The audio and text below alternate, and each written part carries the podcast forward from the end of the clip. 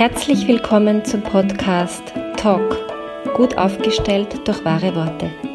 Mein Name ist Claudia Schwabeckel und ich liebe es, Klartext zu sprechen und Dinge sichtbar zu machen. Schön, dass du dabei bist.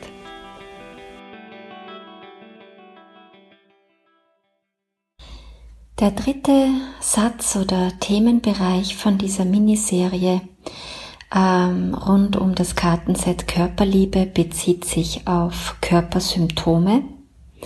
Und zwar unterschiedlichste. Das kann jetzt sein, dass man eine Brille braucht oder dass man nicht gut hört. Das kann irgendein Problem im Magen-Darm-Bereich sein. Das kann aber auch irgendein ähm, akuteres, dramatischeres Thema sein. Ich lese den Satz oder die Sätze wieder vor und ähm, wiederhole sie dann später nochmal. Also, liebes Körpersymptom, ein Teil von mir will dich einfach nur weghaben. Und einen anderen Teil erinnere ich gerade daran, wie wichtig und wertvoll du bist. Ich schaue jetzt hin.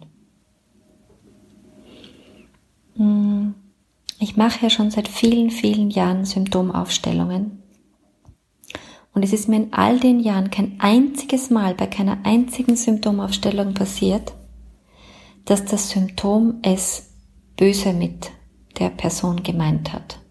Dass es äh, mutwillig, böswillig, gemein, äh, hinterlistig und unsinnig gewesen wäre. Es gab Symptome, die von hinten gewirkt haben, von den Ahnen und Ahninnen, wo einfach was gesehen werden wollte.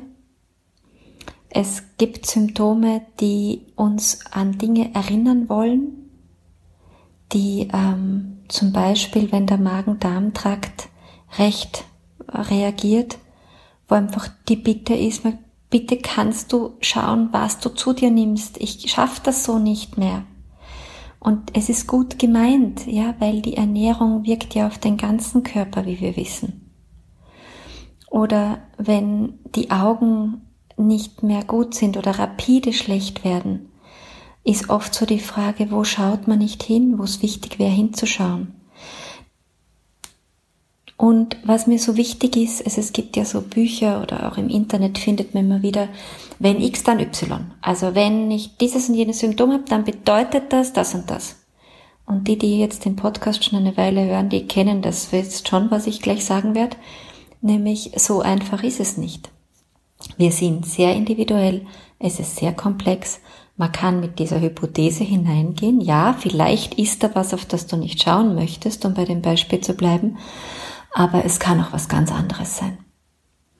Und dieses Nachfragen und Hinspüren und genau und achtsam und wohlwollend ist so hilfreich bei den Symptomen. Ich lese das jetzt nochmal vor.